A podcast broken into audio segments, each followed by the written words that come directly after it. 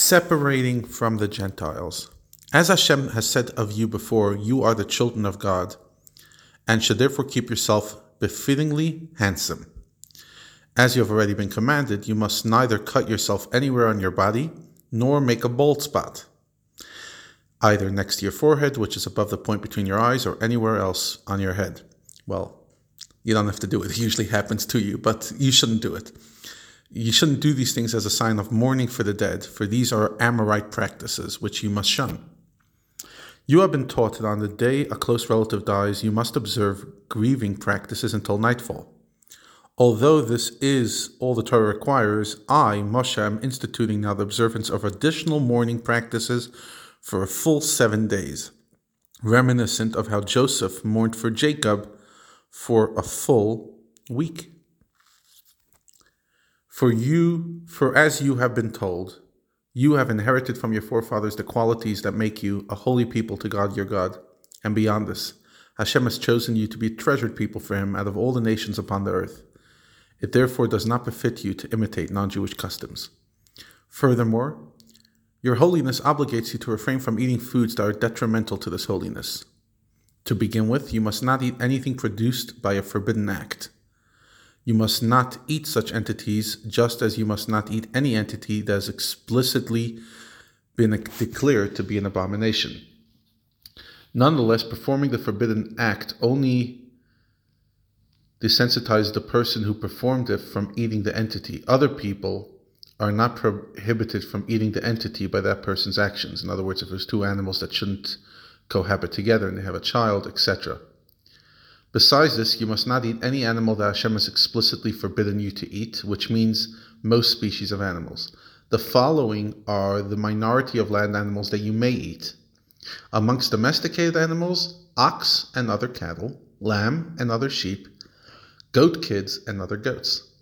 Among the undomesticated animals, deer, gazelle, fallow bear, ibex, addax, bison, and wild sheep as well as you have been told every other land animal whose feet are not only partially cloven but completely split into two, at least two subfeet, and that it regurgitates its cud. The prohibition against eating animals that render your, you spiritually defiled, couched elsewhere as a restrictive commandment, is also subject to an active commandment. Not only a lot said don't do, but also naseh, a do. You must only eat such animals.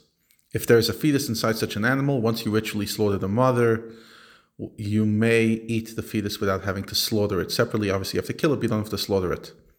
But you must not eat of these animals that regurgitate the cud or have split feet, the cloven one, a now unknown or extinct animal possessing two backs and two spinal cords, the camel, the, her- the hyrax, the hare, for they regurgitate the cud and they do not have completely cloven feet, and that makes you spiritually defiled. and of course, our favorite enemy, the pig, because it has completely cloven feet but does not regurgitate its cud, which makes you also spiritually defiled. You must not eat them because they exhibit only one of the two signs being permitted.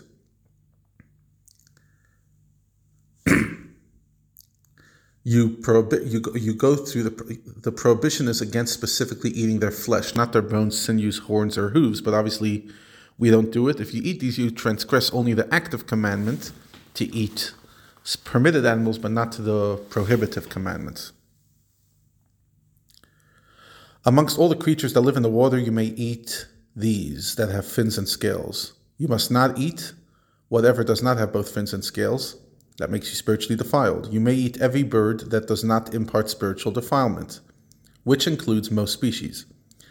But these are from which you must not eat the griffon vulture, the bearded vulture, the osprey, various other species of vulture, every type of crow, the ostrich, the cuckoo, the gull, the various species of sparrowhawk, the screech owl, the barn owl, the bat, the pelican, the magpie, the cormorant, the stork, the various species of heron, the gosh, the hoopoe, and the atalef. Every crawling creature that also flies, such as flies, wasps, mosquitoes, and forbidden species of grasshopper, render you spiritually defiled if eaten. Don't eat them. The prohibition of eating fowl that renders you spiritually defiled, couched above as a restrictive commandment, is also an active commandment. You must only eat that which is you're allowed to eat and will not render you spiritually defiled. You must not eat the carcass of any animal that died by any means other than ritual slaughter. You may give it to a non Jew or sell it.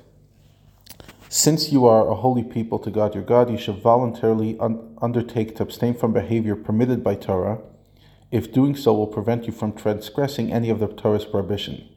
If you see any of your fellow Jews practicing such astringencies that you yourself have not undertaken, you should not act leniently, leniently in the, that regard in their presence. In other words, respect their boundaries and the fact that they took on more.